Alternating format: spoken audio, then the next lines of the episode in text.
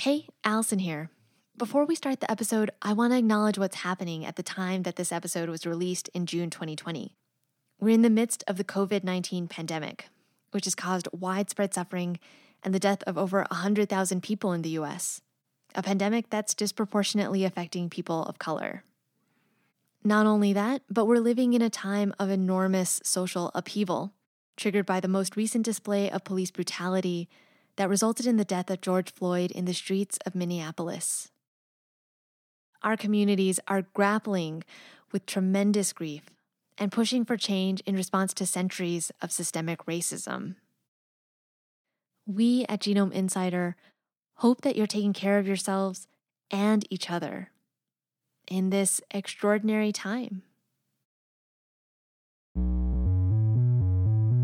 The Department of Energy's Joint Genome Institute. Kind of, it, it took the resources from J G I to make this possible. Innovation in the field of genomics. How living things transform our world, world, world. Hey, I'm Allison Takamura, and this is Genome Insider, a podcast of the U S Department of Energy Joint Genome Institute, or J G I. Today, my colleague and fellow science communicator Massey Ballin will be joining me to help tell this story. Welcome, Massey. Thanks, Allison. And hi, everyone. So, what genome science story are we going to talk about today? We are talking about the mysterious life of short plants. What exactly are short plants? Well, as the name suggests, they're super short. And being five feet tall, I'm one to talk. But think mosses. They only get a few millimeters off the ground. And that's because they don't have a vascular system, which is like our circulatory system. It moves fluids and nutrients around. A vascular system is what has enabled other plants to get so tall. For example, the poplar tree, the first tree to ever have its genome sequenced. Okay, and why are we talking about short plants? To answer that, let's go back four hundred seventy million years ago when ancestral plants, which were also very short, came out of the ocean onto land. All of a sudden, they're in this new environment and their genes need to adapt. Uh, you know, as, as they moved onto land, they repurposed a lot of these things that were already kind of floating around in, the, in, the, in their algal ancestors and then made new use of them. And many times that involved uh, making several new copies and then and then allowing those new copies to do new functional things. That was Jeremy Schmutz, the head of the J G I's plant program. And Jeremy's saying that plants on land evolved new adaptations by diversifying their genes, right? Yes, and because scientists want to understand what plant genes do, it would be nice to be able to start with that one gene before it diversified. Oh yeah, that does sound way easier. Right? It's basically like wanting to go back in time. For example, imagine you're a scientist studying switchgrass, a potential biofuel feedstock that the Department of Energy is working on. And you're trying to figure out what this one weird gene does. But there are thirty copies of this gene. But as you start stepping back into time, you get, you know, that goes down to fifteen, then that goes down to five, then that goes down to three. And these short plants, you know, there might be only one copy of that or two copies of that. So studying today's short plants like mosses gives us a way of um, looking at to see what the ancestral forms of these uh, proteins really were. That's kind of the goal of comparative genomics, is to connect throughout the tree these genes, and that allows us to flow functional knowledge of how what these do one way or the other.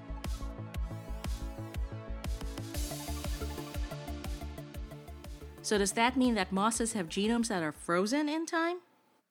No, it doesn't. And this is important to clear up.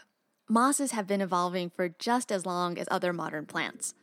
So it's not like they have any genes that would be exactly the same as their ancestors. But because short plants don't have a vascular system, and neither did early plant ancestors, scientists do think some genes might be more similar between the two. And that can help us deduce gene function across plants. So today's story focuses on the quest to elucidate one moss's genome. You ready, Massey? Let's do this.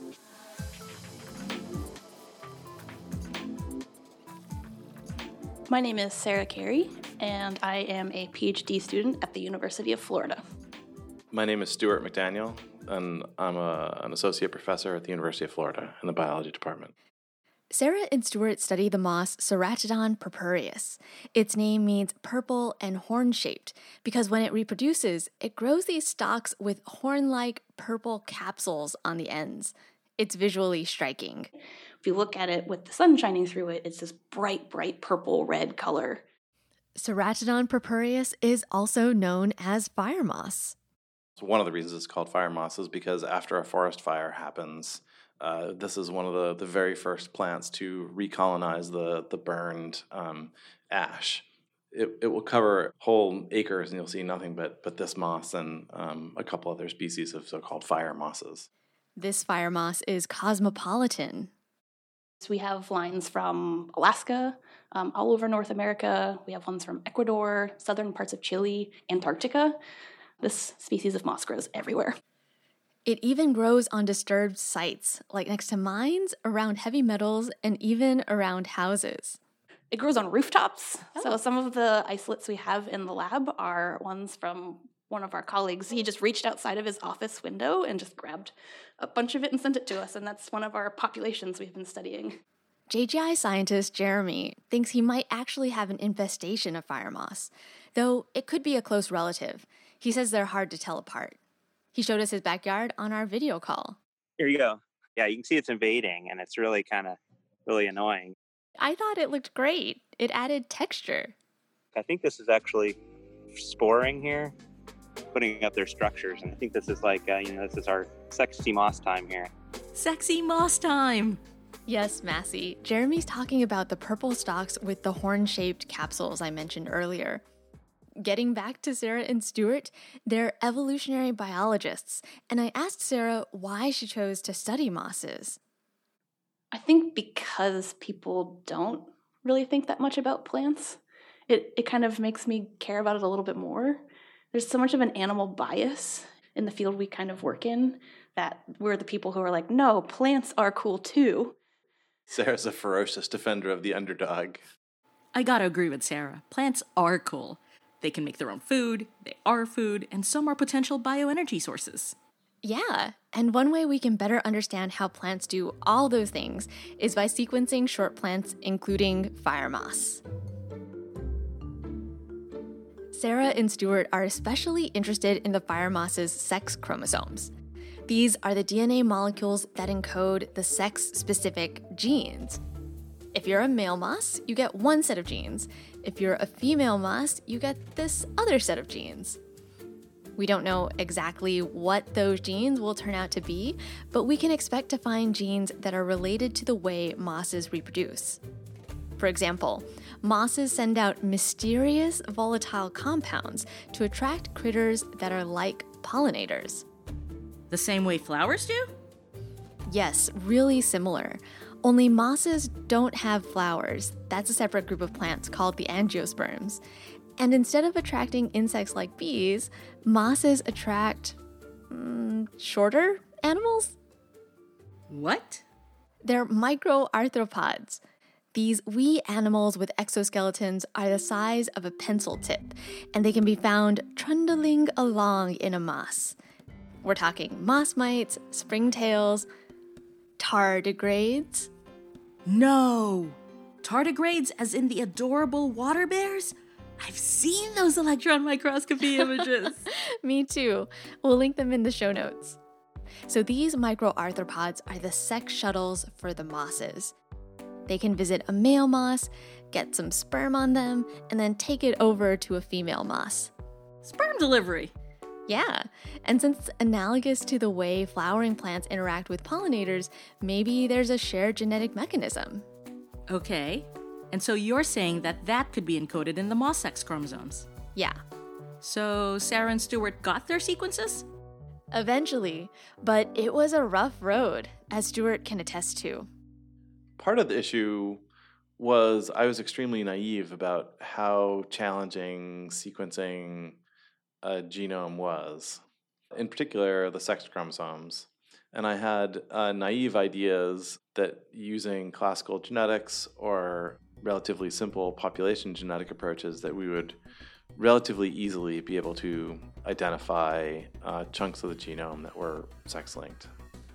And that turned out to be just far more challenging than I had anticipated. Wow. Can we just stop here for a minute and just talk about Stuart's comments? Sure. I mean, here at the J G I, we now routinely generate billions of bases a day, right? And it feels like genome sequences are being announced every day. So sequencing just the sex chromosomes of a plant, a short plant like Stuart said, should have been easy, right? Yeah, you'd think, Massey. But sex chromosomes in general are tough nuts to crack. They have lots of repeated sequences, which makes it confusing to figure out how to line up the pieces in the right order after you sequence them. Oh, so how did Sarah, Stuart, and the J G I get this done? Well, they needed time and perseverance. They started back in twenty ten, and they tried a litany of technologies. These included four five four sequencing, making a bacterial artificial chromosome library, and long-read sequencing with PacBio technology. But it wasn't until Hi-C sequencing came around that they were able to claim victory. Hi-C? Like the drink? Yep, just like that. H I capital C. But this has nothing to do with the drink, I promise.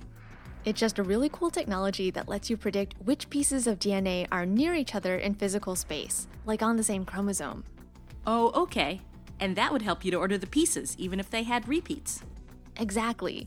Using Hi-C technology, the sex chromosomes were finally sequenced. But before we get to what Sarah and Stuart found, let's just quickly reflect on how this kind of science gets done. It's a team effort, right? And Sarah and Stuart and their collaborators worked really closely with J G I. Our experience with J G I has been uh, fantastic. J G I said, we would like to do this next thing that we think is, is going to solve the problem and send us this kind of D N A. I've been the person who has often grown the tissue or extracted the D N A or extracted the R N A and sent it to them. And, and so... What I did was I, I had these nucleotides and I'd send it to J G I, and what I'd get back is an extremely high quality resource to be able to address these, these questions that we have in our lab. They basically just magic together everything that I want to use to study the system. I love that. J G I magics everything together. It probably wasn't actually magic though. Sarah and Stuart worked with Jeremy, J G I's plant program head. Jeremy Schmutz has been a, a terrific resource and very much a straight shooter, and I really appreciate that he tells us when something's not going to work, and then he, he makes things work that we didn't think would work. Sarah and Stuart also worked with a member of Jeremy's team, genomics researcher Jerry Jenkins. Jerry Jenkins has been a tremendous resource as well, and actually sort of a secret advocate for us, I think, although I don't have confirmation of that. Ooh, how mysterious. Oh, totally. So J G I completed the sequencing, and Sarah and Stuart found in the moss's sex chromosomes some nifty surprises. For example, the sex chromosomes were massive, which is part of what had made sequencing them so challenging. The sex chromosomes are a third of the genome. Wow, yeah. I had no idea. Wait, the sex chromosomes, are there I, so are there only three chromosomes? Is that No, there's thirteen. There's thirteen, but yeah. Do you mean that they're they're just really big? Yeah. Wow, that's yeah. crazy. Oh yeah, they're the biggest chromosome in both males and females. Sarah and Stuart estimate each of the fire moss's sex chromosomes has three thousand four hundred genes. Animal Y chromosomes, on the other hand, have less than one hundred genes. That thirty-four x difference suggests that the moss's sex chromosomes could have a much bigger influence on their biology than we're used to. So that thirty-four x difference is unexpected. Yeah, right? And the sex chromosomes are also full of transposons, or jumping D N A. These are stretches of D N A that can copy and insert themselves around the genome. Does anyone know why there are so many transposons? Yeah, scientists think it's because of sex chromosome biology. Sex chromosomes don't have a partner chromosome to recombine with and shuffle the D N A around. For example, let's say you have a really helpful gene next to a transposon that's more like dead weight. Because you don't have recombination between chromosomes, you can't break up genetic combinations like this. So the transposon gets to stay just because it's cozied up next to this really helpful gene. That's how D N A can get clogged with repeats. And in fact, in our analyses, we found that there are about eighty percent repeats on the sex chromosomes. And so that's one of the large reasons why it was so hard to sequence it without some of these longer read technologies is lots and lots of repeats on there. Now Sarah Stewart and their team can compare the fire moss genome to the sequenced genomes of other plants, and thus refine our understanding of how plants have evolved. We're taking a snapshot and, and making these comparisons of effectively what's happened in the past. We don't, at the moment anyway, work on kind of making evolution happen within the lab. We look at what has happened from nature. These are all collected from the wild, and, and we see what has driven changes in, in the genome. Yeah. I hadn't realized um, how similar it is to archaeology and paleontology. You know, you have these snapshots, and then you try to infer this rich past. Oh, yeah, that's entirely true. Yeah, mm-hmm. So in evolution, we we... from like a phylogenetic perspective, we, we can see when something arose. So, so when did when did mosses arrive on, on land? When did we start having flowers in, instead? And when did the volatiles or the, the odors and mosses arrive to attract microarthropods? And so yeah, it's, it's snapshot back into the past. It's almost like Sarah and Stuart are history detectives. They're looking for clues that made the genome what it is now. So what are they finding? We've been finding that moss sex chromosomes are really, really old. The oldest genes that we have suggest at least three hundred million years ago. These arose in, in mosses, which is it's really cool. For comparison, Massey, that means fire moss's sex chromosomes are two hundred ninety million years older than the oldest sex chromosomes in flowering plants. Mosses have had so much longer to accumulate genes that help them reproduce. Insights from those genes could ultimately help scientists improve plant breeding programs. Of course, before we get there, there's still a crucial next step. And now that we have these awesome genomic resources, the next thing is to actually see what these things do. So even if genes are annotated, in a lot of cases, we don't actually know what they do. If we take this gene and we knock it out of the species, what what happens? And particularly on the evolution of the sex chromosomes and, and saying, what happens if I take it out or if I swap it, this gene copy from males to females? The sequencing kind of opens up the ability to then start doing that functional work. What do these genes really do? One of those functions or attributes that Sarah and Stuart will be looking at more closely is that perfume that fire moss uses to attract microarthropods, like we talked about earlier. And maybe uncovering those genes will shed light on the sex lives of other plants. Yeah, Allison. And all of our data are publicly available for free on our plant portal, Phytosome. That means researchers around the world can look at this fire moss genome and compare it to their genomes of interest. And maybe, Allison, just maybe, they can uncover genes to improve bioenergy feedstocks.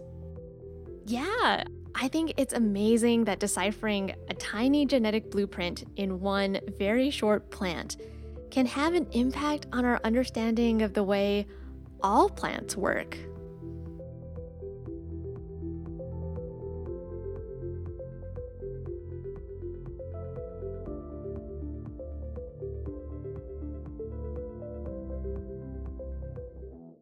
This episode was directed by me, Allison Takamura. With production help from me, Massey Ballin. Thanks, Massey. David Gilbert helped edit the show. Genome Insider is a production of the Joint Genome Institute, a user facility of the U S Department of Energy, Office of Science, and we're located at Lawrence Berkeley National Lab in beautiful Berkeley, California. Thanks to our guests Sarah Carey, Stuart McDaniel, and Jeremy Schmutz for sharing their research. If you enjoyed the podcast and want to help others find us, leave us a review on Apple Podcasts, Google Podcasts, or wherever you get your podcasts. If you have a question or want to give us feedback, tweet us at J G I or record a voice memo and email us at j g i dash comms at l b l dot gov. That's j g i dash comms at l b l dot gov. Check out our website for a transcript of this episode and a screenshot of Jeremy's sexy backyard moss. And because we're a user facility, if you're interested in partnering with us, we want to hear from you.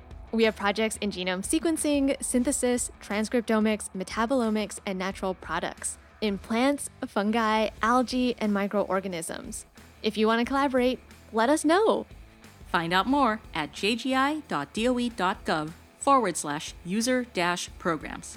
And if you're interested in hearing about cutting-edge research in secondary metabolites, also known as natural products, then check out J G I's other podcast, Natural Prodcast. It's hosted by Dan Udwary and me. That's it for now. See you next time.